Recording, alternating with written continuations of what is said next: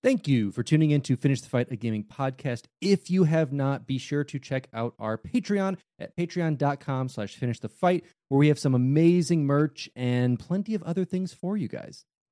Hi, I'm Daniel, founder of Pretty Litter. Did you know cats tend to hide symptoms of sickness and pain? I learned this the hard way after losing my cat, Gingy. So I created Pretty Litter, a health monitoring litter that helps detect early signs of illness by changing colors, saving you money and potentially your cat's life. Pretty Litter is veterinarian developed, and it's the easiest way to keep tabs on your fur baby's health right at home. Go to prettylitter.com and use code SPOTIFY for 20% off your first order and a free cat toy. Terms and conditions apply. See site for details.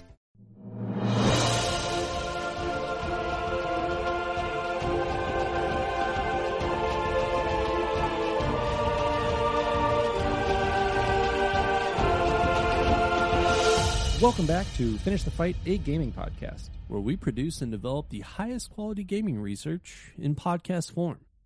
I am your host, Alex Kendall, And I am your host, Derek Baker. and we're taking it back today, taking it to the late 40s. Black and white. Mm. Film noir going on. I'm in my detective hidey hole, as they call it, I assume, and I'm looking out the rainy window. They, they weren't offices back then, they were hidey holes. yeah, I'm in my hidey hole. I take a drag of my 1947 unfiltered, whatever type of cigarettes I had back then. And therein she walks, saying, It's me, Rockstar. I've made you another game that is not Grand Theft Auto. oh, oh, yes, the noir genre. Yes, Such an accurate representation. That was good. Yes, this is one of those games for me that was a weird under the radar Rockstar game. And the only reason I really knew about it and played it at midnight was I worked at Best Buy and they said, Hey, you have to stay late tonight. I was like, What? They're like, LA Noire's coming out. I went, Okay. And then some dude Work- in line told me about it. Working at I figured it out. GameStop, you know, they used to have those TVs, at least in mine. I Mhm. don't know if this was a common GameStop thing, but they would play ads from GameStop basically a few times every 20 minutes. So Okay. I was very, very aware of LA Noire. Man, yeah. What an era. What But- an era. Yeah, it's it's one of those games. Again, this is kind of like that weird experimental Rockstar era where you had like table tennis, you had bully, you had a couple other ones that were coming out that were these like interesting Rockstar grabs around the GTA series, still being their bread and butter. And LA Noire dropped in 2011, um, testing out some new technology that today looks dated, but at the time was really cutting edge. And this was almost more of a tech sample for Rockstar than anything. Of just kind of like flexing their muscles, their, you know, game engine muscles, and like what can we do in the 2010s to change the world of gaming? Absolutely, because the facial recognition being really a core aspect of the gameplay to to have to read faces that are and, Mhm. and react to these things in a video game, we really hadn't seen it done this way before, and so they employed you know professional actors. They obviously worked really hard to develop um, this facial technology, which we'll talk about obviously in the the later part of the episode, but it really was this unique detective game. And i agree with you. I think that it it mostly comes off more like a tech demo at the end of the day. But i think they picked a great setting for this. I think the game is Mhm. a lot of fun i think maybe the replayability of a game like this suffers a little bit just from its premise but i think they nailed a lot of the aspects of noir and the detective genre so let's go ahead and, and, and just hop into the game. LA Noire is a 2011 detective action adventure video game developed by Team Bondi and published by Rockstar Games. It's set in Los Angeles in the year 1947. The game follows Detective Cole Phelps' rise among the ranks of the Los Angeles Police Department as he solves a range of cases across various bureaus. When he is tasked with investigating a morphine distribution ring that involves several of his former squad mates from World War II, Phelps finds both his personal and professional life falling into turmoil. and reluctantly joins forces with his estranged former comrade, Jack Kelso. As the pair delve deeper into the case, they uncover a major conspiracy centered around the Suburban Redevelopment Fund program and several prominent figures in Los Angeles involved with it. The game is played from a third person perspective. The player may freely roam its interactive open world, primarily in a vehicle or on foot. As the game progresses, the player advances through several police department bureaus patrol, traffic, homicide, vice, and arson. The story is divided into multiple cases, during which players must investigate crime scenes for clues, follow up leads, and interrogate suspects and witnesses. The player's success at these activities impacts how much of each case's story is revealed and their overall rating. The game features fast paced action sequences, including chases, combat, and gunfights. Outside of cases, the player can complete optional street crimes and collect items found around the game world. The development of LA Noire began following Team Bondi's founding in 2004 and was assisted by multiple Rockstar studios worldwide. LA Noire uses the proprietary motion capture technology Motion Scan, which captures actors' facial expressions from every angle, resulting in a realistic recreation of a human face essential for the game's interrogations. As part of their research for the open world, the development team conducted field research in Los Angeles. The game features an original score inspired by 1940s films and contains licensed music of songs from the era.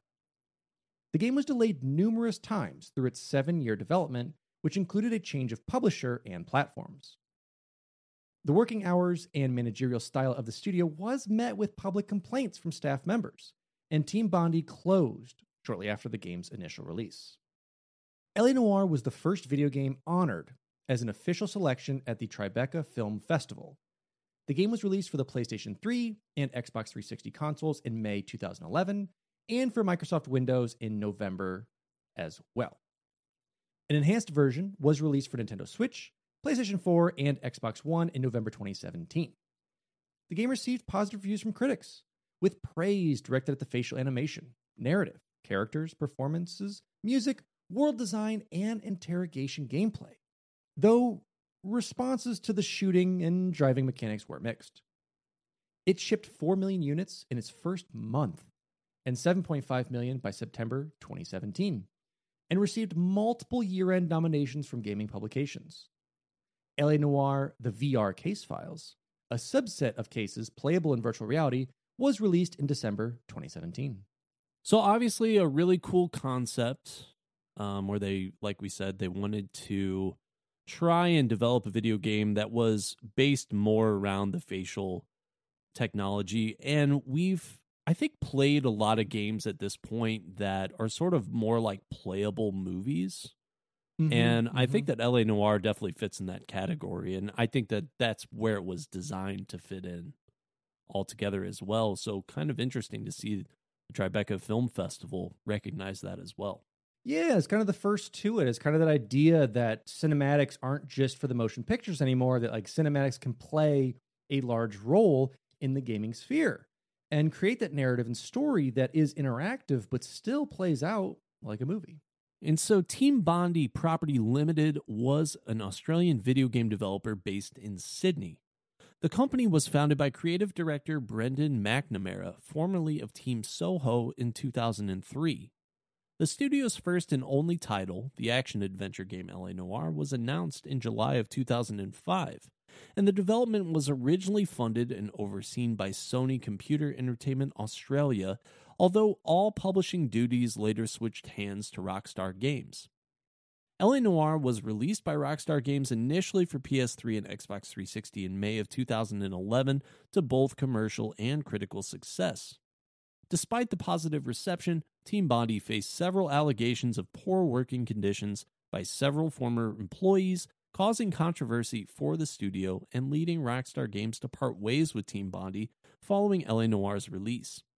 As a result of this, the developer saw itself unable to sign a publishing deal for a new game that was being written by McNamara.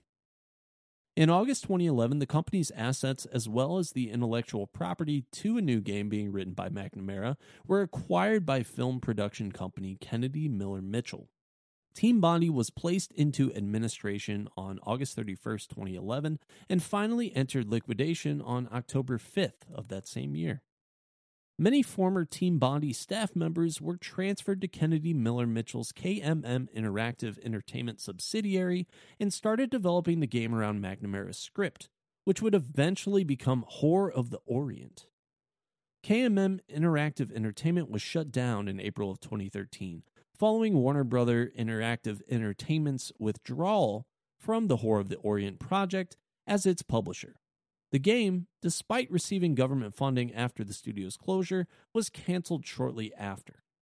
A successor to both Team Bondi and KMM Interactive Entertainment, Intuitive Game Studios, was announced by two former LA Noire and Whore of the Orient developers in May of 2013.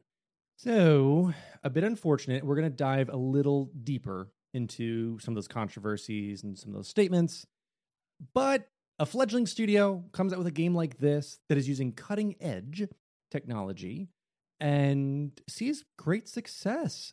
Unfortunately, kind of leads to its own demise by not paying attention to those people working on the game, not taking care of them, and ultimately leads to pretty much everyone's downfall, unfortunately. Yeah, this has been a big issue in the gaming industry and has been in the lo- the and has been in the news. Been in the news.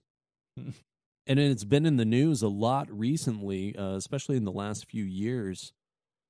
And it's something that, you know, yeah, I'm glad that we get great games and I think that the people in the in this industry are doing a lot of great things and have great vision. But we got to look out for ourselves first and foremost. Mm-hmm. And I hope that, you know, studios continue to learn that, you know, despite the end result, uh, the means are important as well. Absolutely. So let's get into it. After the release of The Getaway, writer and director Brendan McNamara left developer Team Soho and moved from London to his native Sydney.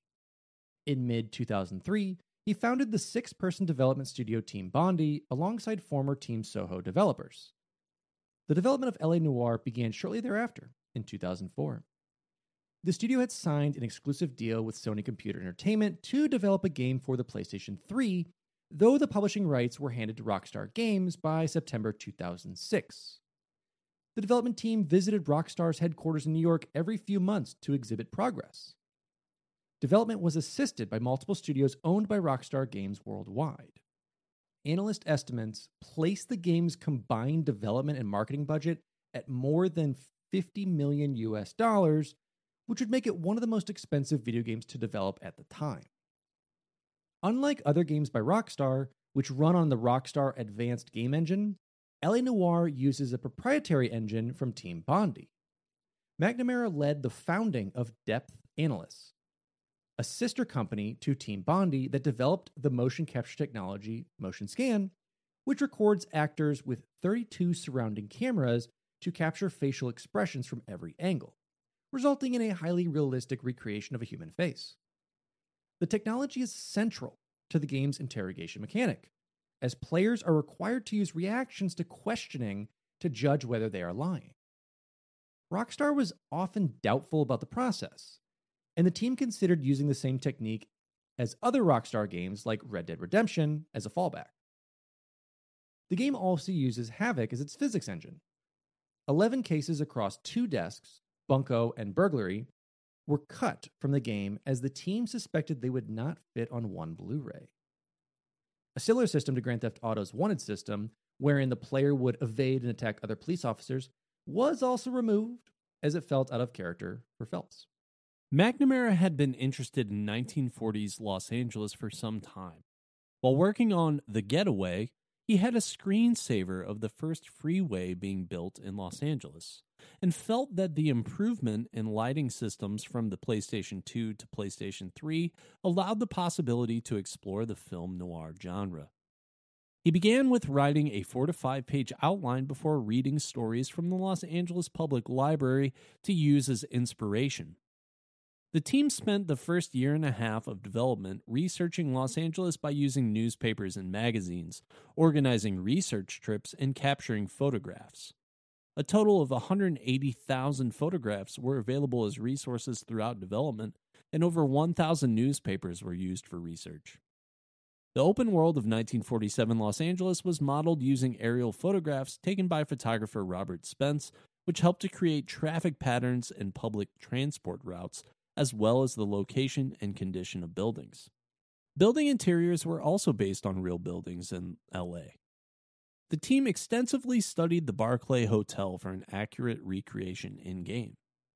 While striving for an accurate recreation, the team took some artistic license, including the appearance of the set for the film Intolerance, which was destroyed prior to the 1940s but included to celebrate its history.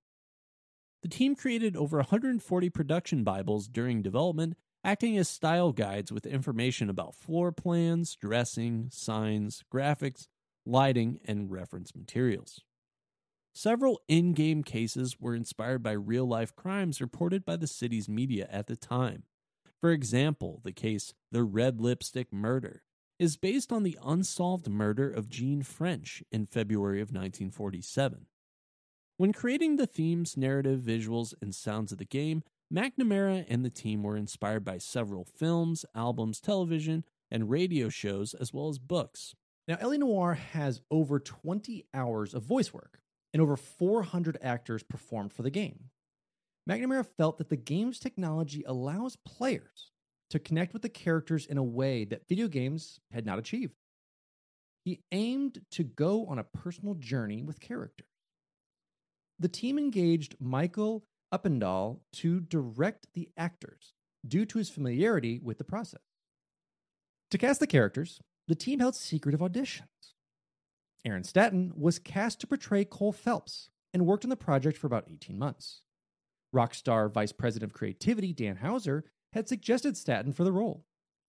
Prior to performing, Staton received a 12 page document that outlined the story and Phelps' history, as he was unable to read the entire 2,200 page script beforehand. Makes sense. Regarding the switch in player character from Phelps to Kelso, McNamara explained that the player had to, quote, go outside the realm of being a cop to bend the rules. He felt that the ending was akin to A Tale of Two Cities, with the characters coming full circle, where Phelps could do something for Kelso for once. Phelps's death was partly inspired by the ending of the film Chinatown.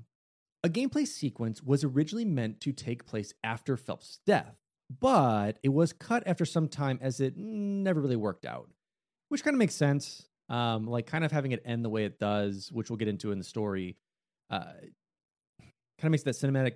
I don't know, if masterpiece can even be thrown around at this, but kind of makes it that cinematic finish that you it's want. very it's very noir. It's very that there's not really a true winner in the story. Yes, and exactly. so it makes sense to to end it the way that they did. Now, of course, we alluded to this a little bit earlier. Obviously, with all this great work came a lot of responsibilities for the staff, and so let's talk about those complaints and the working conditions. Shortly after the launch of the game, a group of former Team Bondi employees launched a website called LANoireCredits.com, containing over 100 names which had been excluded or incorrectly listed in the official game credits. An anonymous employee claimed that he was asked to work 10 to 12 hours every day, including weekends. Following this, in a report by IGN, several anonymous members of the development team publicly discussed the managerial style of the studio, the studio's staff turnover rates, and the working hours and conditions associated with LA Noire. Some claimed that McNamara had been controlling and verbally abusive, and others spoke about their increased workload as a result of the studio's high turnover. Several referenced the ongoing crunch throughout development.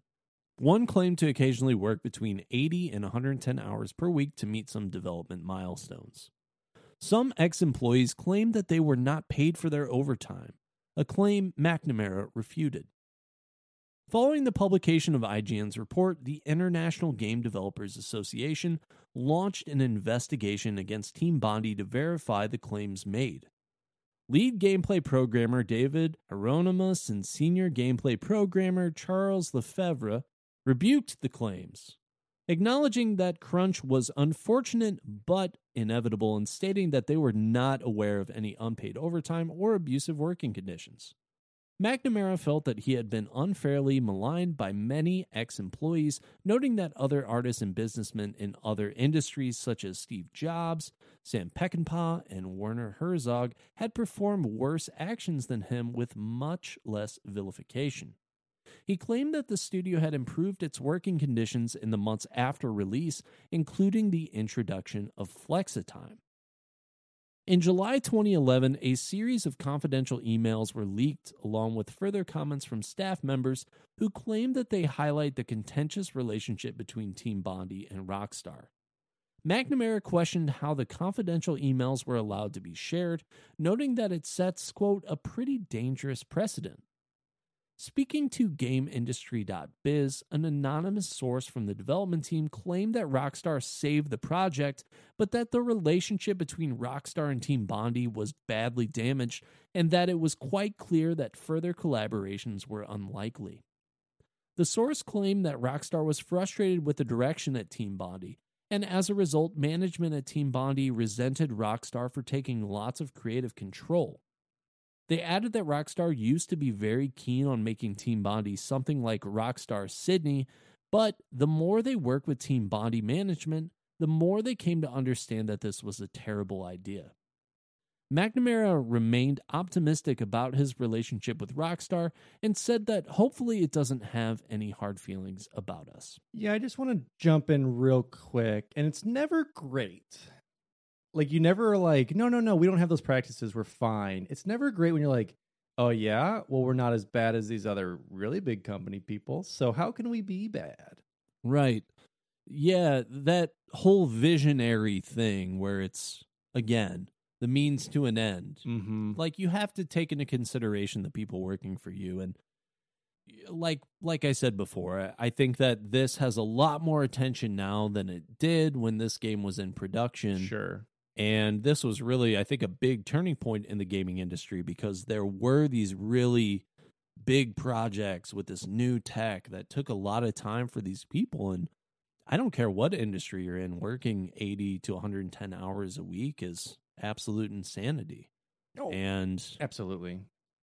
You know, obviously, I'm very thankful for their effort and I enjoy LA Noire, but not at that cost. I'd rather that people be happy and and that these companies are able to put out good products and also be respectful to the employees. So a lot of valid concerns and some things that I'm glad that Rockstar recognized and realized like, hey, we can't continue to work with mm-hmm. Team Bondi in this capacity, especially because Rockstar's had a lot of those accusations levied against them uh, on their own. And so to double down on that, I think would have been a big mistake. I think that's exactly it. I, I think when you when you look at it and like you're right, we're finally kind of getting to an age of where like people now all understand crunch in the gaming industry. And before it's like, just make me my game. And not be like, oh no, those are miserable conditions. Like we can't be pumping this stuff out like we do. And that's why you have a lot of companies. And I think a lot of people get the praise from it of like, we're gonna have to push one more year back. We don't want to go into crunch. We need one more year. And as disappointing as it as it is to not have your favorite game coming out, like to be like, oh, these people can see their families and aren't burnt out. Like this won't be their last game. Because for so many people, yep. like when you're working 110 hours, like I'm done. Like my full capacity to like program or create or design is done. Right. And it's one thing when it's a passion project on your own. Mm-hmm. And we've talked in the past just about the games like in the early stages of video game development yeah. where it was a lot of passion projects. It's one thing if you're willing to dedicate yourself to do that. I think for like Stardew Valley, Concerned Ape was spending a similar amount of time developing his game, but that was his game. It was yes. his project that he wanted to do that. And so mandating and forcing people to do this, I think that's where the line has to be drawn. Absolutely. On a different term, I don't know if we're going to say positive or not, but let's talk about the marketing and kind of what Rockstar put into this to get it out. Not enough for Alex to see it, but enough for some other people to do it. well, you were living under a rock, sir. This game was everywhere. Listen, apparently, So, an early cinematic trailer was released in October 2006. Rockstar's parent company, Take Two Interactive, acknowledged the game in June 2007, listing it for release in the 2008 fiscal year. So, between October 07 through September 08 for the PS3. The game subsequently received several delays. First to the 2009 fiscal year, then to September 2010, and later to the first half of 2011, which was later narrowed down to May 17th, 2011 for North America, and May 20th for Australia and Europe. The game was the subject of Game Informer's cover story for its March 2010 issue. The debut trailer was released in November 2010, revealing that the game would release in early 2011 for the PS3 and Xbox 360. A development video was released in December 2010, demonstrating motion scan and featuring interviews with the cast and developers. The game's cover art was unveiled on February 23, 2011, and the game was exhibited at PAX East in March 2011 with an exclusive theater presentation. The final pre launch trailer was released on May 11th, 2011. To spur pre order game sales, Rockstar collaborated with several retail outlets to provide pre order bonuses. Rockstar also ran a competition to win a trip to LA to attend the Festival of Film Noir at the Grauman's Egyptian Theater and play the game a month before its release. In April 2011, LA Noire was honored as an official selection at the Tribeca Film Festival, the first video game to do so. Rockstar partnered with Mulholland Books to publish LA Noire, The Collected Stories, on June 6, 2011, featuring a collection of eight short stories in the LA Noire universe written by noted crime authors, including Lawrence Block, Joe R. Lansdale, Joyce Carol Oates, Francine Prose, and Andrew Vachss. The collection, edited and curated by Jonathan Santlofer, was completed in six weeks. Some of the writers, including Megan Abbott, Duane Swierczynski, and Santlifer, previewed an hour of the game for inspiration at Rockstar's headquarters in New York. Rockstar originally rejected Santlofer's story as it spoiled some of the game's narrative. He began to write a second story before deciding to rewrite the first without spoilers. And Rockstar released an excerpt and five full stories before the game's release in May 2011. Yeah, could you imagine they, they spoil a very narrative driven game like months before the game actually comes out? It's such a big part of the story.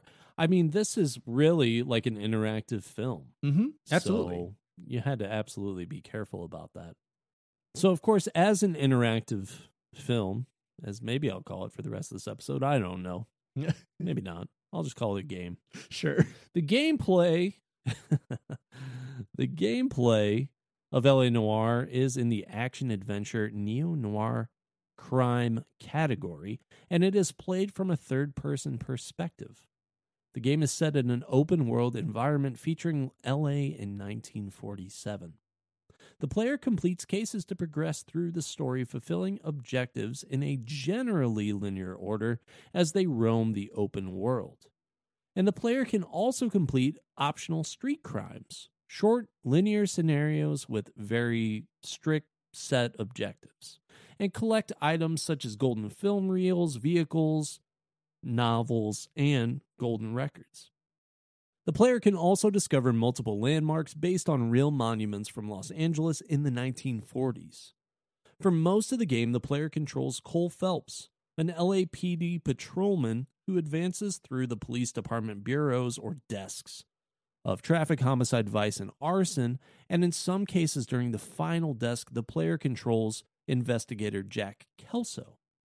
The player has the option to play the game in black and white to imitate film noir. While solving cases, the player discovers evidence, including information from non player characters or physical clues found in or around crime scenes, locations of interest, or dead bodies.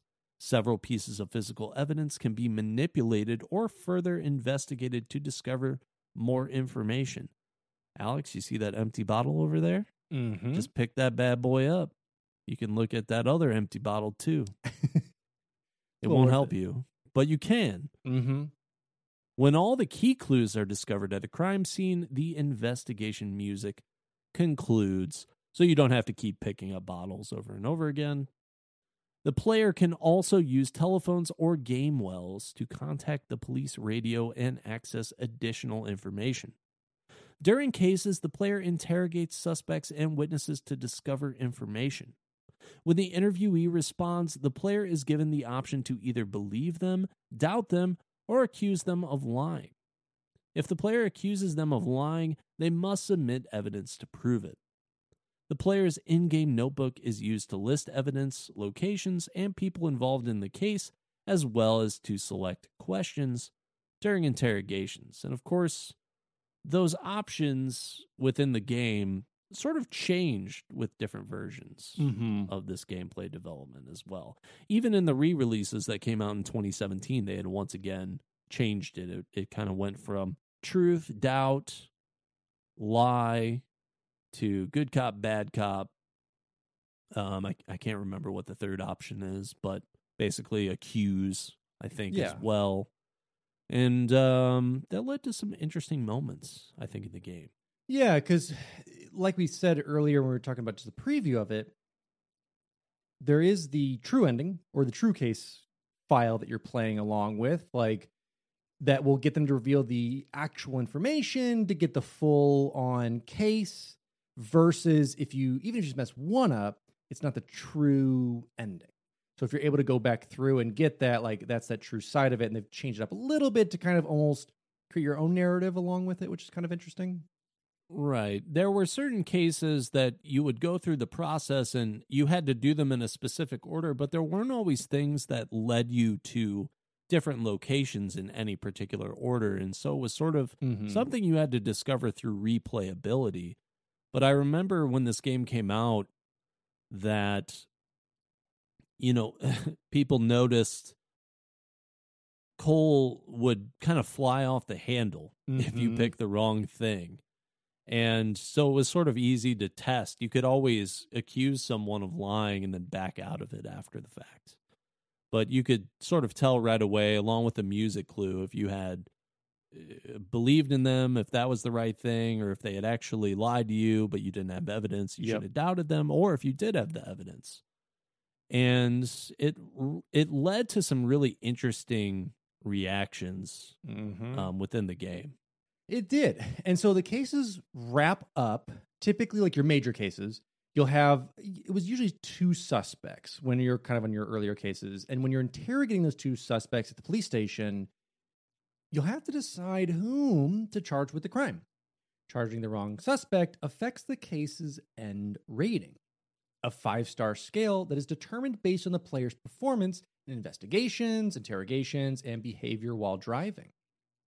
The player can use intuition points during investigations to locate remaining clues, or during interrogation by removing an answer or discovering the most popular answer among players via the Rockstar Games Social Club. Progressing through the game will increase the player's rank, which unlocks outfits and hidden vehicles and earns an additional intuition point. The maximum rank is 20. In some cases, while searching for clues, the player can discover newspapers, which provide access to a short cinematic covering a part of the game's overarching plot. And that was definitely, I think, a very important, underrated part of this plot and Mhm. gameplay. Because there is this big conspiracy happening that you're sort of discovering throughout, but you learn so much of the behind the scenes stuff from those newspapers. And I wish that they had uh, put in some kind of mechanic to where those weren't as hidden Yeah. throughout the gameplay. Al- Almost like too, if like you went to like the diner, or if you went to like one of those spots and was hanging on the wall and a thing, or like clearly on a table that someone was reading, you can just get it if you want to see the cinematic instead of having to like hunt through and find it down an alley or down in this room somewhere. That way you Right. can, if you wanted to just see this other content, you could. Right, because your partner would be yelling at you from across the room or down the street, like, hey, man, why aren't you coming over here? It's like, Mhm. well, I'm sorry, I'm down in the alley looking through this trash for the old newspaper. Just so I can get this little cinematic. That's what we do back in the 40s. So I, I got to see what's going on in the 40s, man. You think that there's not things going on here? There's always things out in the 40s. but yeah, there was some some funny stuff that sort of developed from the five star scale as well, where if you were driving uh poorly, let's Mhm. call it, Mhm. maybe you ran someone over. Oh well, hey, you solved the case, but Phelps, you ran a woman over. she died. Well, you know what? What you gonna do? You know what? Leave that to homicide. I'm dealing with my case over here. I'm trying to stop burning buildings here, Mac. so definitely some fun stuff that happens. Like we talked about the five star system and getting that case perfect, getting the actual ending of it. When you need mealtime inspiration, it's worth shopping Kroger, where you'll find over 30,000 mouthwatering choices that excite your inner foodie. And no matter what tasty choice you make, you'll enjoy our everyday low prices, plus extra ways to save, like digital coupons worth over $600 each week. You can also save up to $1 off per gallon at the pump with fuel points. More savings and more inspiring flavors make shopping Kroger worth it every time. Kroger, fresh for everyone. Fuel restrictions apply. If you're an athlete, you know the greatest motivator of all is the fear of letting your teammates down. After all, a team is only as good as its weakest link. So you owe it to those wearing the same jersey as you to be your best every time you step on the field. That's why there's no vape in team. When you vape, you can expose your lungs to toxic chemicals that can damage your lungs. If you're a step behind, the team's a step behind. Brought to you by The Real Cost and the FDA. And so the game's world is primarily traversed on foot or in a vehicle. The player can climb over fences and up pipes and ladders to access different areas. While driving, the player can turn on the siren, allowing them to clear passage through streets. The game also allows the player to skip travel sequences. As Phelps, they can nominate their partner as the driver and select the destination. As Kelso, who lacks a partner, they select the destination and arrive after a loading screen. As Phelps, the player can also ask their partner for directions. The game features fast paced action sequences, including chases, combat, and gunfights. The player uses melee attacks and firearms to fight enemies. Weapons can be swapped by opening the boot of the player's police vehicle. In combat, auto aim and a cover system can be used as assistance against enemies. Should the player take damage, the color will begin to fade to black and white. When free from damage, the character's health will gradually regenerate and you get your colors back. Weapons can only be used in appropriate circumstances, such as during firefights. In some chase sequences, the player has the option to fire a warning shot against uh, fleeing suspects. The player's partner will sometimes shoot at suspect vehicles during driving chase sequences, and the player is presented with the option to skip action sequences and continue through the narrative upon failing three times. So, again, if for some reason it's too hard for you, or really you're just like, nah, I'm going to watch this. I don't want to be a part of this. At the third interval, you can be like, just skip this and see what happens. Yes, please.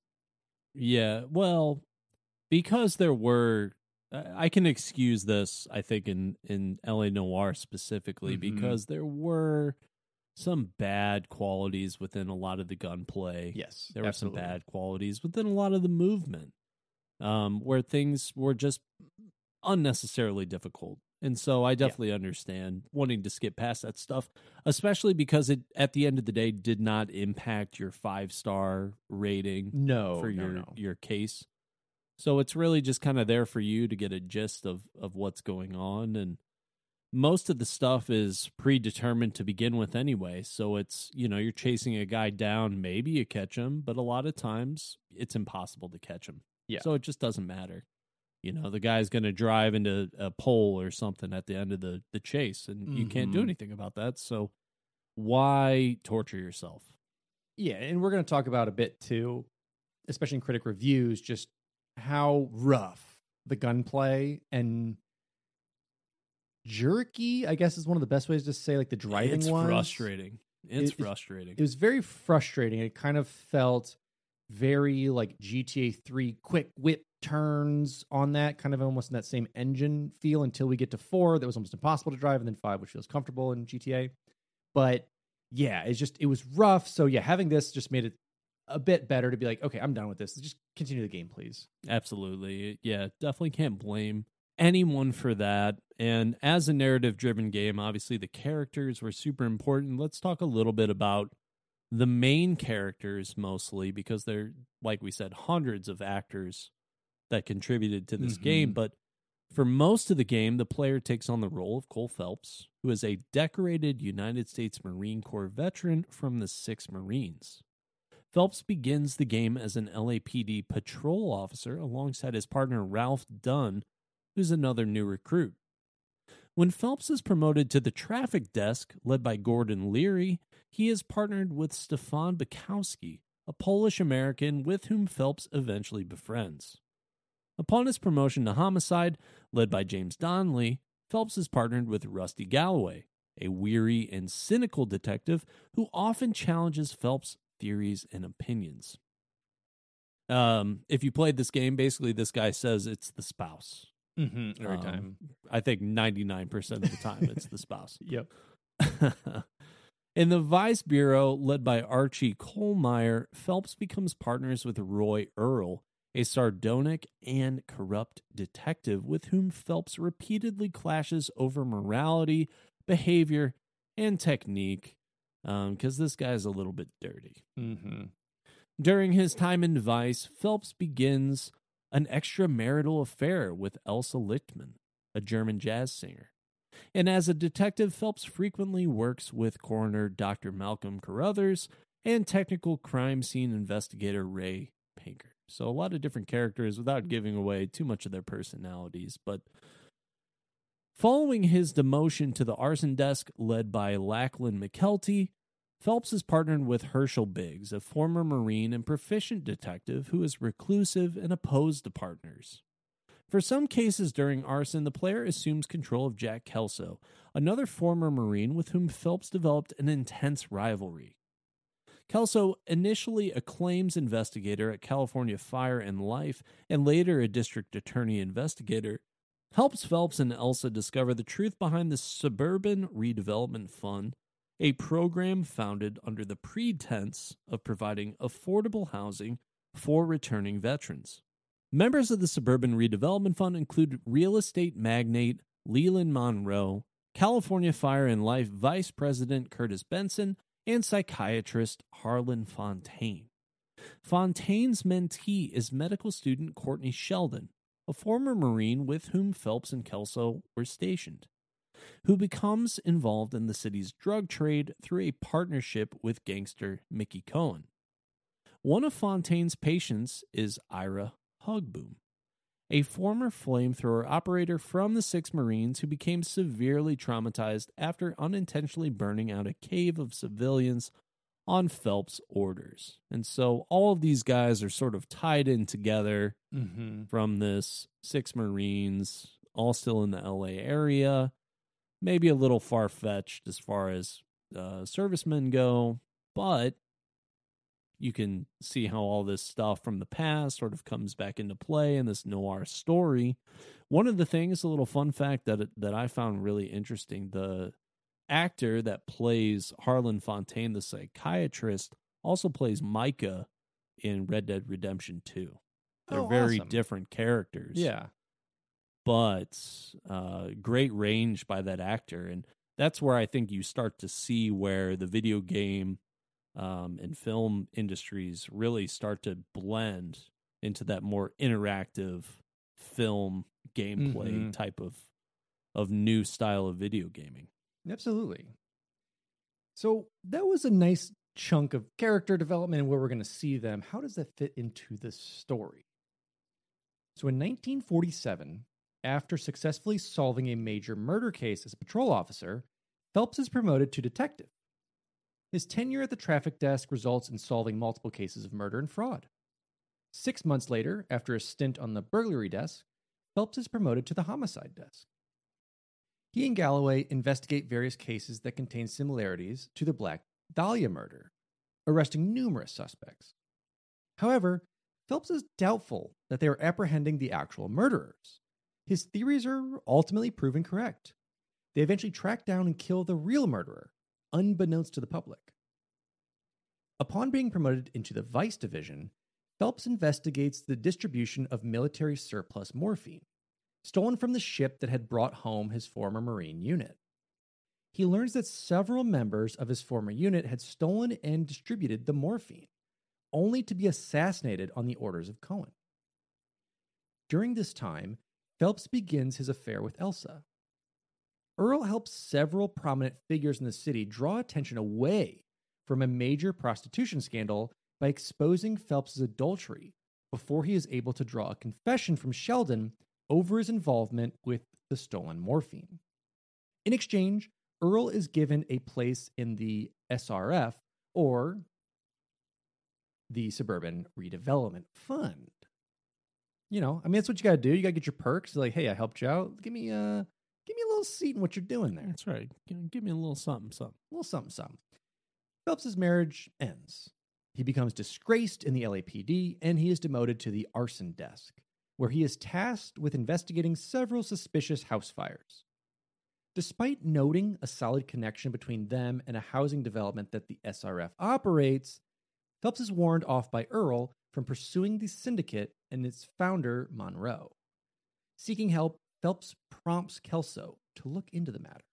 Kelso discovers that the development uses unsuitable building materials and that his boss Benson is knowingly insuring them.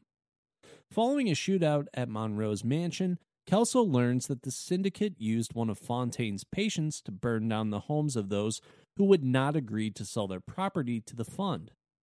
Eventually, his patient accidentally killed four people in one such fire and became irreversibly traumatized. The patient confronts and murders Fontaine at his clinic and kidnaps Elsa. Investigating the clinic, Phelps discovers that the syndicate was a front to defraud the federal government. Knowing the government would later purchase the plots through eminent domain, Monroe would acquire land with money invested by the syndicate and build cheap houses to increase their value. Phelps also discovers that Sheldon, overcome with guilt, had provided Fontaine with the stolen morphine under the pretense that Fontaine would legally provide the morphine to medical facilities, with the profits being reinvested into the SRF. Fontaine later murdered Sheldon after gaining knowledge of Kelso's investigation into the SRF. Kelso realizes that Fontaine's patient was Hogeboom. Phelps and Kelso pursue Hogeboom and Elsa into the Los Angeles River tunnels. The pair rescue Elsa, and Kelso shoots Hogeboom to end his suffering. As the water rises within the tunnels following intense rainfall, Elsa and Kelso manage to escape, but a violent current kills Phelps.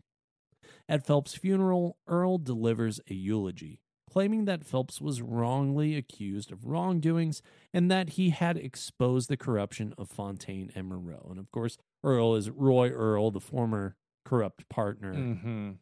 from the Vice desk.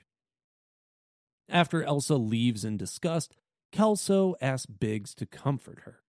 Biggs confirms to Kelso that while Kelso and Phelps were not friends, they were never enemies. In a closing epilogue flashback, Kelso is revealed to have known about the stolen morphine but refused to be involved in its distribution, knowing the trouble it would cause. And so, a very classic noir tale. Phelps, the Boy Scout, has this flaw that ultimately leads to his downfall. Mm-hmm. He he begins the affair with Elsa, the uh, singer from the club, and it sort of ruins his life, and eventually, it, you know, it costs him his life. And so, I think that they really nailed the noir elements of this. I mean, that's absolutely it. I mean, noir in and of itself is never like happy go lucky. Oh, it's a happy story. They got the bad guys. Everyone moves on. It's it's it's like a very dark, grim reality where, like you said, like the Boy Scout takes one wrong step and that ends up what cost him his life. But there's still bad guys out there that are living, giving his eulogy, saying, "Oh, this guy, he was a good guy," and all these things. People are just like, no, like why? Why did why does that guy get to go on being this corrupt cop, but our good guy who's all this good loses it? And that's that's noir for you. That's noir, baby. And it is a yeah, great story. no, it and and it does create a more compelling story because I think that it's more relatable to reality. It doesn't. Not everything always gets wrapped up in a nice shiny bow. You know, Mhm. sometimes the bad guys lose. Sometimes they get to continue living. Mm-hmm. You know, it's not always perfect. And that's, yeah, I mean, that's the reality of life. I feel like stories like this are, are extremely relatable. I think that this plot in particular is interesting, but there are some things about telling this story as a video game that I do find problematic, specifically that you could get perfect ratings on all these cases and still technically be putting the wrong guy away just because the Mhm. narrative has already determined that these guys are in the homicide desk. These guys are not actually the ones who have committed murders. And instead it's a serial killer. So while it fits within the noir storyline it also sort of makes the gameplay what's the word i'm looking for here fruitless Yeah, yeah. It almost seems like the effort that you put in to get these perfect, get the questions right, you know what's going on, but for them to be like, no, it's it's these guys. Even though like evidence might point to the contrary, you have to pick. Right. Your your partner is always pointing you toward the spouse and for a lot of those missions it is the spouse in those mm-hmm. those cases and you know, yeah, you can get those 5-star ratings and have done everything perfect, have gotten all of the interrogations perfect, have put the right person away according to the case, but it doesn't matter because at the end of the day, it was never any of those people and you Yeah. never stood a chance and that feels like a weird way to frame a video game and I'd love to see a, another detective game do it a little bit better than that. If only there were an LA Noire number two. Sadly, we may never get that.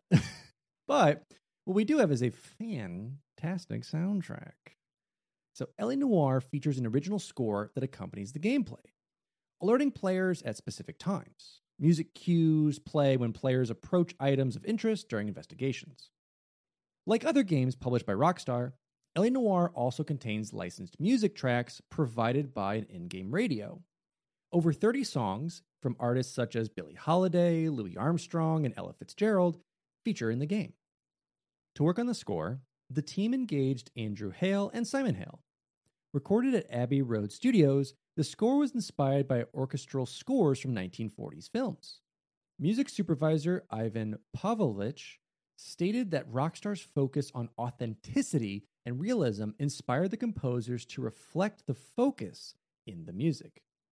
Andrew Hale felt that composing the game's score was a flexible process about setting a mood, as opposed to a mechanical process in which the music was specifically composed to fit with the time frames of the game. The composers decided to focus on the latter after the music was produced.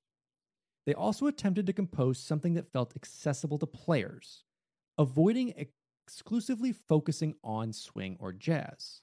Andrew Hale felt that the orchestral score assisted in this. To assist with the score, Rockstar engaged Woody Jackson, who had previously collaborated with the team on the music of Red Dead Redemption. Jackson reorchestrated one of the themes and wrote much of the in game music. While the game's score largely uses a live orchestra, Jackson found that this led to difficulties with interactive music as the player can hear the loop. Inspired by film noir and the works of musicians like Bernard Herrmann, Jackson departed from the existing music and wrote original tracks in about a month. In addition to the score and licensed tracks, the game also features original voice recordings that, quote, create an authentic sound to suit the musical identity of the period. When the Real Tuesday Weld were commissioned to compose the original compositions, they sought vocals that could evoke the period, ultimately falling upon Claudia Brucken. Three vocal tracks were produced I Always Kill the Things I Love, Guilty, and Torched Song. The LA Noire official soundtrack comprises songs from the game composed and produced by Andrew Hale and Simon Hale. The soundtrack spans 28 tracks covering a duration of 55 minutes and features additional songs composed and performed by The Real Tuesday Weld and Claudia Brucken. It was first released on the iTunes Store on May 17, 2011, alongside LA Noire Remixed. In the context of the game, the soundtrack was well received. Kirk Hamilton of Kotaku ranked it upon the best game music of 2011, appreciating the vibe that it sets for the genre and time period of the game. Jen Bozier of Video Game Writers commended the soundtrack's recreation of the time period and felt that the music could be enjoyed outside the game. Evan Andra of SF Critic echoed these remarks and particularly praised the final three vocal tracks of the album, calling them a suitably enjoyable conclusion to the album. David Smith of London Evening Standard named the three vocal tracks tense and beautiful, and wrote that the overall soundtrack is mood music of the finest caliber. The soundtrack won the award for original music at the 8th British Academy Games Awards. It was nominated for Best Original Score for a Video Game or Interactive Media at the 2011 International Film Music Critics it was nominated for Best Original Score for a Video Game or Interactive Media at the 2011 International Film Music Critics Association Awards. The soundtrack was also nominated for Best Score for a Contemporary Alternative from Video Game Music Online. Now, Derek, there was another thing that we breached on just slightly. There was an LA Noire remixed EP, uh, which listen, if you could have picked this up, fantastic. If you just play it digitally, also fantastic. But it consists of six jazz classics from the game's era, remixed by contemporary DJs. Advertised as a special installment of the Verve Remix series, the album includes songs by artists of the period, such as Ella Fitzgerald, Lionel Hampton, Billie Holiday, and Dinah Washington, remixed by DJs such as Tikla, DJ Premier, and Moodymann. It was first released on the iTunes Store on May 17th, 2011, alongside the game's main soundtrack. The Come album on. received. Come on. like, if this is not a, such a great example of the difference of like artists of the past and today, Ella Fitzgerald, Lionel Hampton, Billie Holiday, Dinah Washington, remixed by Tikla, DJ Premier, and Moodymann. Now, I to be mm-hmm. fair, I've not listened to any of these, but I haven't either. man, But stage listen, names have certainly changed. It used to just be names. Yeah. Now, now you're Tikla. Listen, Tickla might be popping off. We don't know that. Because here's the thing, Derek. Here's the These thing. might be great. I have It might no be great. because the album received generally, generally, and general B positive reviews. Boisier, of video game writers, dubbed it, quote, the gem of the collection, stating that it invokes the feeling of the game, as well as involving a nice retro vibe. Smith of London Evening Standard commended the soundtrack, calling the songs tastefully modernized. The album was nominated for Best Album Remix from Video Game Music Online. Hey, So hey, it really, it legitimately might be fantastic, and shouldn't Yeah. judge a book by its cover. But just by Tikla stage name, probably is not going to be someone that I I see their name pop up and I think, hmm, yeah, I wonder what they're about. I don't want to be tickled. oh man, So this game, um, obviously released originally on the PlayStation 3 and the Xbox 360, but it was also re-released on the Nintendo Switch, the PS4, and the Xbox One, and it received generally favorable reviews, according to Metacritic. Sam Brook of Push Square wrote that the re-release was certainly worth its asking price, and Matt Espineli of GameSpot declared that it's well worth replaying or experiencing for the first time. Game Planet's Toby Berger considered the Switch version an effective showcase for the console. The graphical upgrades divided critics. Some felt that the re release had significantly upgraded the original game, while others felt it contained few differences, especially on the Nintendo Switch version. Though most concurred that the Switch version suffered from some dips in frame rate or other performance issues. Berger of Game Planet felt that it doesn't occur often enough to detract much from the overall experience. Push Square's Brook appreciated the upgraded visuals, particularly praising the new lighting engine.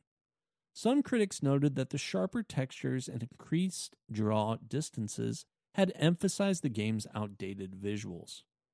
Ben Tyrer of PlayStation Official Magazine UK felt that the facial capture looked low res when compared to the rest of the world.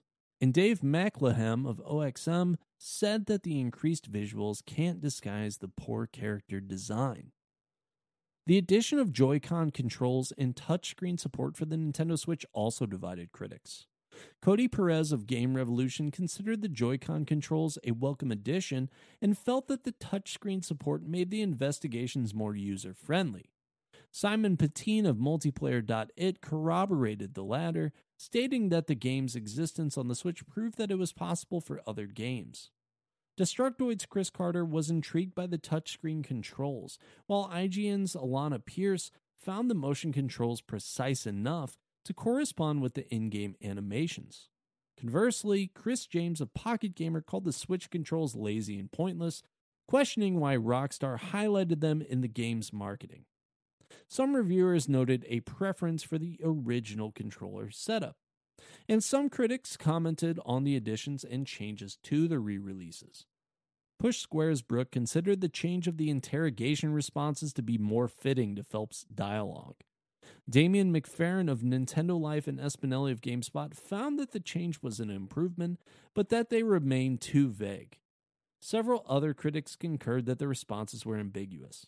And OPM's Tyrer named the addition of the photo mode a highlight of the re release, while Multiplayer.it's Tommaso Pugliese found it misplaced.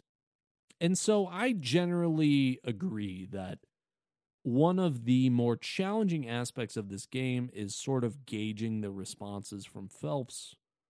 It doesn't matter if it says truth, doubt, lie, Mm-hmm. good cop, bad cop, lie, or accuse, I think is what it says. It's just, I think one thing that could have really improved this game was maybe a dialogue box that Yeah. said, if you say this, this is what your response is going to be. To give you a little bit of a preview, because there would be times where you would just kind of be like, eh, you know, is there something else that you could say? But Phelps would be like, why are you lying to me? Tell me the truth. And it's like, okay, man, let's dial it back. You're at 11. I'm going to need you to come down to about a five because I don't have a lot of evidence. But you couldn't have possibly known that unless you played through the mission and knew what was going to happen ahead of time or if maybe you I don't know, like used a guide or something like that, just to get those those responses planned ahead of time. And I knew people that did that, Mhm, that really mhm. just wanted to play it for the cinematics, did it in the black and white, and said, "Hey, I, I just want to see how this plays out. If it played out hundred percent perfectly." But a, a dialogue box would have helped a lot. Yeah, and I think that's kind of the case with the VR case files, the the update that they had that put you into the VR aspect of the game, because most people thought it was pretty good. Uh, Dan Stapleton of IGN concluded that felt less like a port and more like something that was always meant to be played this way. While a couple other reviewers were like, "Well, it raised the bar for what good VR should be," and I think this, I think it does lend itself to good VR being like a detective, having to pick things up and look around at them, see if you can find clues. I think it really lends itself to be that game.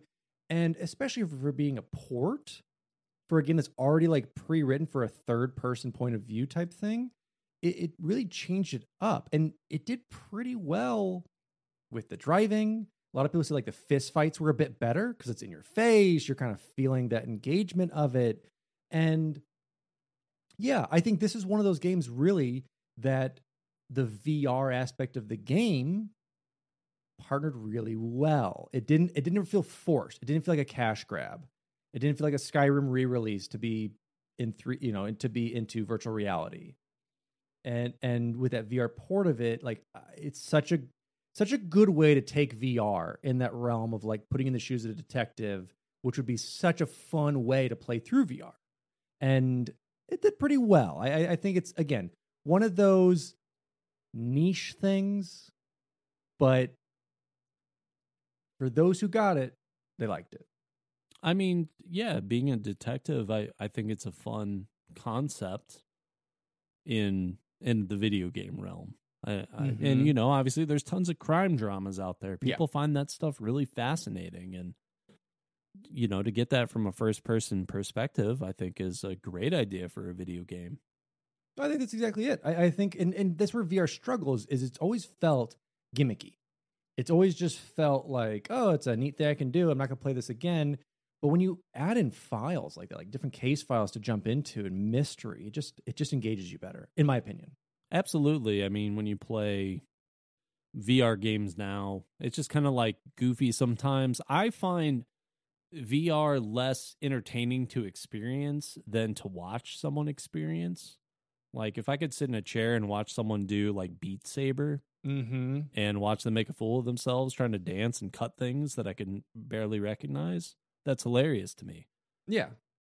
But a, a VR experience, I feel like we're still a little far away from experiencing that as like a good solo gameplay experience. Although being a detective in VR, probably a pretty close, good concept to what VR can Yeah. really be. Bit better.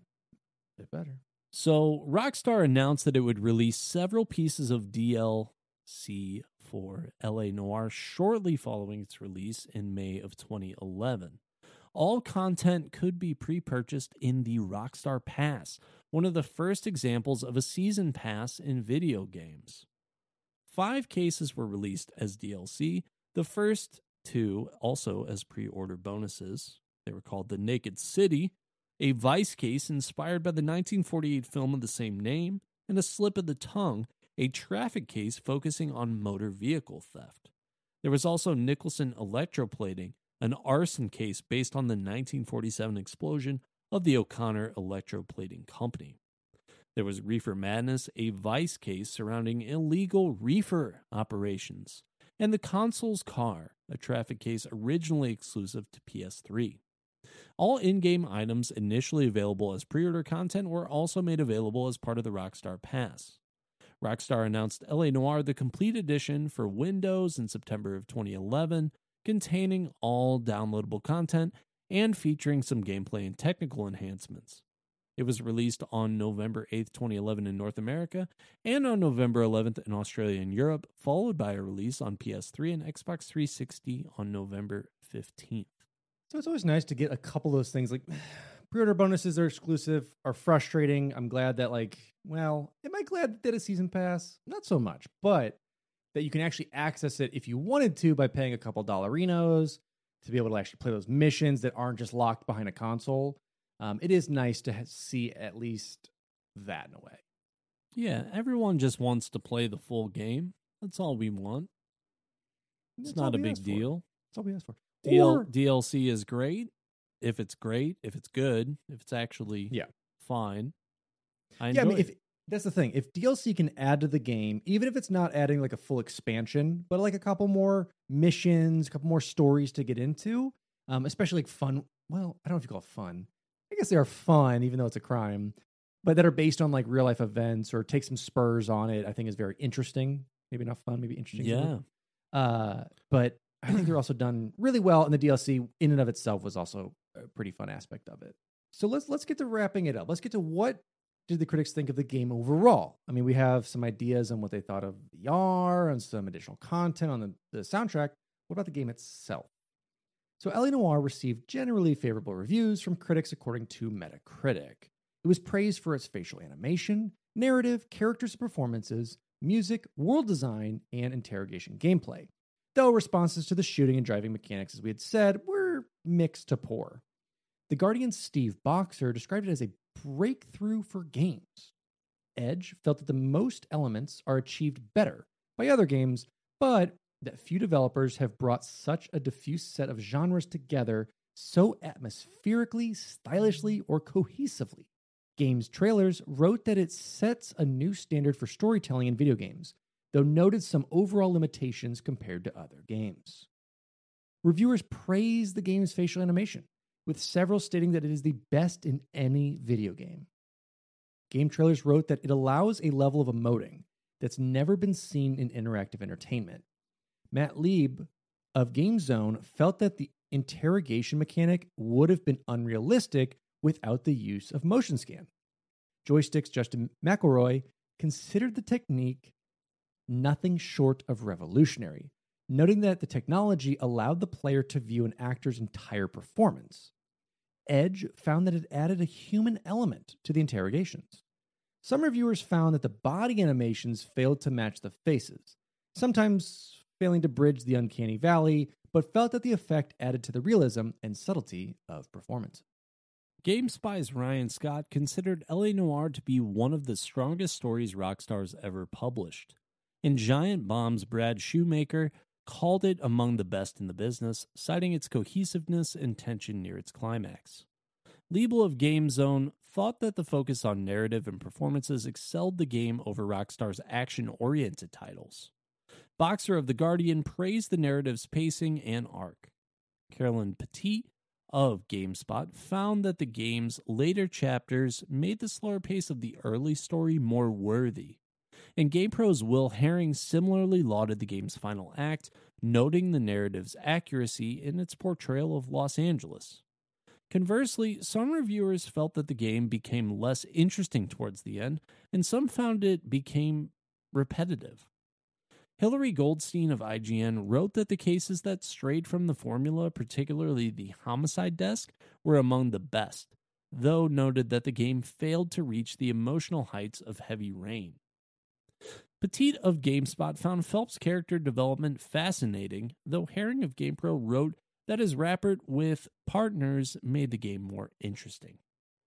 Giant Bomb Shoemaker felt that the characters' dialogue made them feel appropriate to the setting. Critics lauded the cast performances with particular praise for Aaron Staton, John Noble, Andrew Connolly, and Michael McGrady. Edge felt that Connolly dominated any scene he's in. Some reviewers found that the performances made the characters feel more believable and convincing.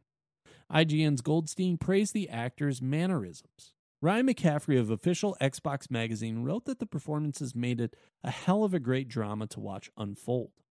Similarly, McElroy of Joystiq felt that they made it one of the most compelling video game stories ever. Eurogamer's Ollie Welsh wrote that Staton as Phelps does his best with a dry character. Game Informer's Helgeson considered the interrogations the most compelling aspect of LA Noire. IGN's Goldstein concurred, comparing them to dialogue heavy scenes from role playing games. Shoemaker of Giant Bomb favorably compared the interrogations to the dialogue choices of Mass Effect 2, noting that they provide new energy to each case. Petit of GameSpot found that the interrogations became more interesting once the player received more autonomy. OXM's McCaffrey appreciated the vigor brought to the game by the interrogations, but criticized their passive nature of simply listening and pressing a single button. Some reviewers considered the system flawed due to its vague and sometimes illogical choices. Like Derek said, you're like, yeah, I don't think you did that. And Phelps just flies off the handle, flips a desk, shoots the wall. you did this. Like, well, that's, that's not what I meant. I was just saying that I don't think that they took that candy bar that was over there. Well, right. And then right after that, he's back to normal Phelps. Oh, Yeah, okay. he's like, oh, I'm glad. We can all calm down. or he, he accuses them, and then you, you say, Oh, I don't actually have any evidence. Oh, you know what? Never mind. You know what? Don't worry be- about it. You're beautiful. Don't worry about that. Just leaves him like just guilt stricken right there. And um, actually, I changed my mind about this. exactly. Critics were divided on the game's investigation elements. GameSpot's Petit called it compelling and praised the rich details, while Eurogamer's Welsh called it clunky and laborious. Helgeson of Game Informer felt that they became repetitive over the course of the game, feeling more like an Easter egg hunt than an actual investigation, while Liebl of Game Zone criticized the lack of significant penalty. So if you miss some stuff or not doing it right, it just kind of like fills it in. It's like you suck, but well, we'll continue on. Several critics commented on the game's action sequences and driving controls. Eurogamer's Welsh found the foot chases to be memorable and fun, comparing them to police television shows, while Game Informer's Helgsons wrote that they became predictable and repetitive. Most reviewers considered the core gameplay simple to understand, though GameZone's label felt that this lessened the experience, and game trailers described the controls as floaty and imprecise. Petit found the cars to be responsible and swift, eh, and Shoemaker of Giant Bomb called the car chases his favorite aspect of the action sequences. Other reviewers uh, concurred, but said the driving was less impressive outside of those car chases. That was that was me and Derek. Those were those were us critics. those car chases are pretty tough. You you pull the handbrake and I mean you're sliding into a Yeah. wall, into a building every time. Yeah, well, exactly. And and then the other thing too is like with with gunplay, some people compared it. They're like, this is on par with what Rockstar's been doing, which is also I've always thought kind of poor in Rockstar games. Like the gunplay's never been fantastic. It's not yeah, like Red Dead Redemption and Red Dead Redemption 2 I think do a really nice job. Yeah. I think at this in this era GTA 4 did a better job Yes. than um than LA Noire and I think GTA 4 and Red the original Red Dead Redemption were probably on par with each other. But yeah, um gunplay in this game was mostly pointless. Ex- exactly. It just served the purpose for the story, which is understandable. It was not a game built around it. It was not a core mechanic that needed to advance what you were supposed to do. It was an addition to make you feel like an LA cop in 47. On the day of the North American release, Take Two Interactive shares closed up 7.75%, a three year high for the company, which was attributed to the game's positive reception. The game shipped 4 million units across both platforms in its first month. In the US, LA Noire was the best selling game in May of 2011, selling 899,000 copies across both its release platforms, which Wedbush Securities considered lower than its estimate of 1 million units. It was the best selling game in June of 2011 as well, but had dropped out of the top 10 by July. McNamara felt pressure for the game to sell well. The Getaway sold 4 million units, and he was ultimately satisfied with its commercial performance. The game had shipped almost 5 million copies by December of 2011 and approximately 7.5 million copies by September of 2017. In May of 2011, Take Two CEO Strauss Zelnick called LA Noire another strong franchise for this company. In November, he said that the game was Take Two's most successful new release in the past fiscal year and reiterated its importance to the company. Rockstar said in February of 2012 that it was considering what the future may hold for LA Noire as a series, but said not to count out a possible sequel. The following year, in March of 2013, Take Two COO Karl Slatoff reiterated that LA Noire was an important franchise to the company.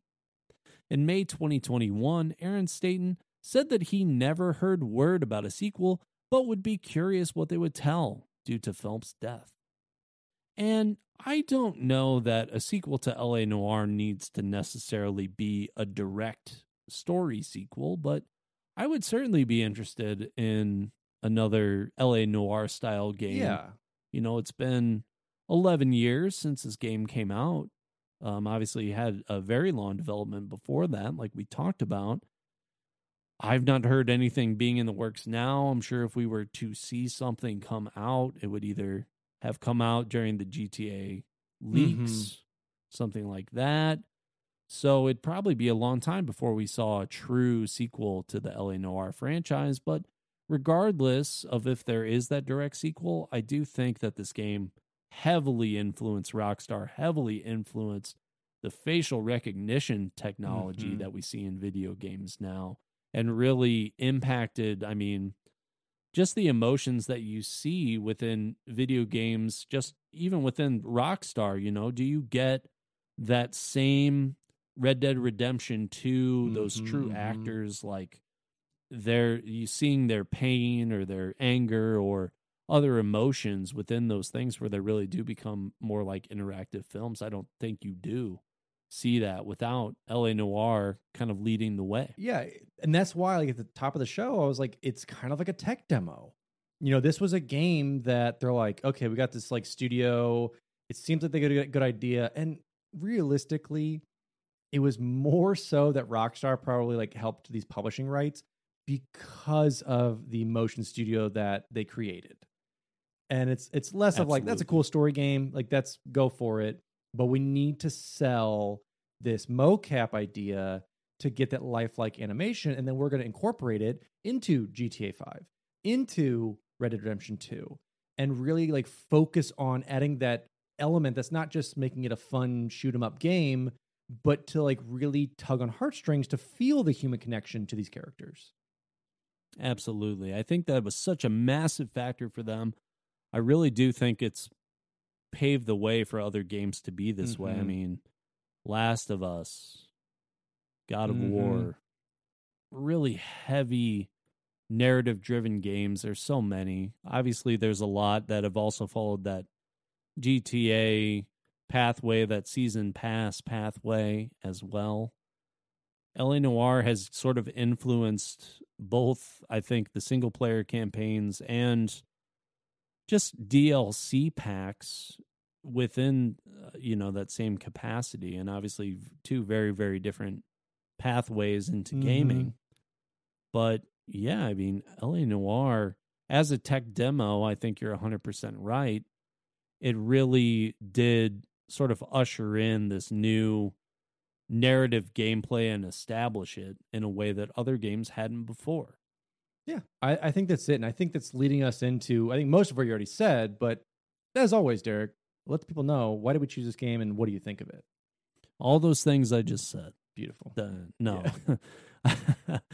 I won't say the end. I really do. I enjoy this game a lot. I've played this game through a few times. I played it through when it came out on the Xbox 360.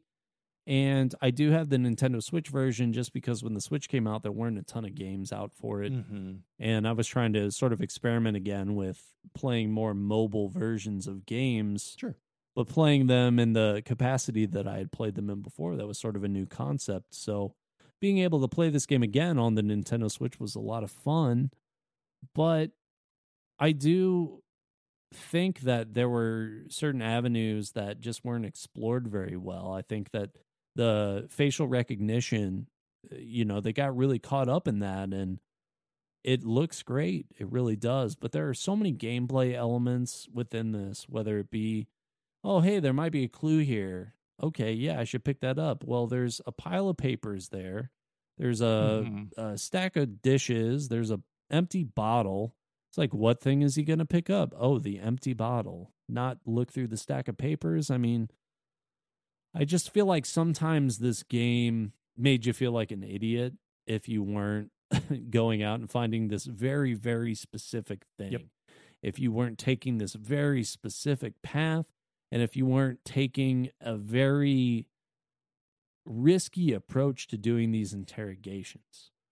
And then even if you were doing, like we said during the, the plot segment of this, even if you weren't doing everything 100% correctly, or you were doing them 100% correctly, you were ending up in the same spot basically, unless you did so terribly that they gave you like a one star rating out of the five. Yeah.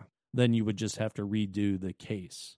And so it didn't feel like there were a lot of true consequences for this. There are so many games out there that have multiple endings. And that was not a new established thing when LA Noire came out. Mhm. And I feel like this would have been such a great uh, use of that style of gaming. Yeah. But they didn't do it because they had already established what they thought the narrative needed to be. They wanted to make this the game that it was, regardless of how you played it. And I think that ultimately that hurt the game in a lot of ways, but it's still a lot of fun. I think everyone should play it. I don't think it has a ton of replay value Yeah. is the biggest thing. So it's a 6 out of 10 for me. What about you? Yeah, I fully agree. And I would love to see if you got an LA Noire 2 or a spiritual successor of it, that multiple ending thing, where if you got all your cases perfect, it's the true movie. If you didn't, some things were muddied. Maybe some people went away, some people got fired, or just you, you got an okay ending, or you can get like a total failure. Um, I, I think would be very interesting to see if that would apply. But yeah, as a game, again, for me, tech demo first, game second, I really enjoyed it. You know, I picked it up that midnight release at, at Best Buy after people were hyping it up in line, and I took it home and played. And I was like, this is actually really cool. And there are those uncanny valley moments, and it's been memed on the internet a bunch, like that old man scrunching his eyes and his face up, like while he's like staring at you. He's like, I'm not lying. And you're like, well, that one's interesting. Yeah. So the the facial reactions always changed almost immediately. Yes. They were like, "Yeah, I don't think that there's anything going wrong." And this is a podcast without video, so you can't see my face. But basically, like their eyes would just go off to the side, or they'd like roll their Yeah. eyes up into space, and they would kind of like bounce around. And it's like, okay, this is a really weird way to converse with someone. yeah. They they really did. They they had a an active conversation with you and then whenever it was your decision to decide if you're going to say truth, doubt, lie, good cop, bad cop, accuse, all of a sudden they're a totally different person. Mhm. So it, it worked. It worked for the era, the first of its kind. It worked. Was it buggy? Was it interesting to see at times? Of course. But overall, the story was fantastic. It was a great game to play. And if I had to give it a rating, I would give it a mm, eyes out of a mm, face going down and looking down, out of a mm, out of a face going that way with a mm, mm, mm, um, just out of 10. Alex turned into Scooby Doo just now. That's what, that's what we got to do with Scooby Doo. yeah. That's what we need. We need an LA Noire like mystery machine game. Let's do that. Next up, let's see. Yoinks. Research for this episode was done by Alex Kendall, Derek Baker. The intro and outro music was written and recorded by our friend Evan Barr, and our lovely artwork was given to us by Aaron Shattuck. And as always, we want to thank the beautiful people over on Patreon. Of course, listening to us is amazing support, but if you'd like to throw a couple bucks our way for some bonus things, you can check us out at patreon.com slash finish the fight. Want to thank some select members today with Sky the Bear, Duststorm, Mr. Choff, Snide T-Bird, that LL Gamer guy, Nick Hyman, Mick Chief, Climbing Spork, Mr. 1898, Irby Spicy, Lee Tom John, Keller Kane, and Brian Yost. So thank you all so much for your support. You can find this podcast on iTunes, Spotify, or most likely your favorite podcast listening platform. If you haven't yet, please leave us a review. It helps us out a lot, and we love to hear from you. And as always, you can check us out over on Twitch. You can see me over at twitch.tv slash sourman70. That's twitch.tv slash S O U R M A N 70. As well as Derek at twitch.tv slash the Bakerman 24 7. That is twitch.tv slash the Bakerman 247. In addition to that, you can find us on Instagram, Twitter. We're also on Discord. It's free to join. Alex and I are hanging out in there all the time, and we'd love to see you. And that has been our coverage of LA Noire. What are your thoughts on reviving the kind of detective noir genre, bringing that, especially with you've got like portable devices like the Steam Deck and the Switch that you can bring these things around with you? Should we see more of it in VR? Or should we lay it to rest? Let us know on our socials. As always, I'm your host, Alex Kendall, And I am your host, Roy Earle. and this has been Finish the Fight, a gaming podcast.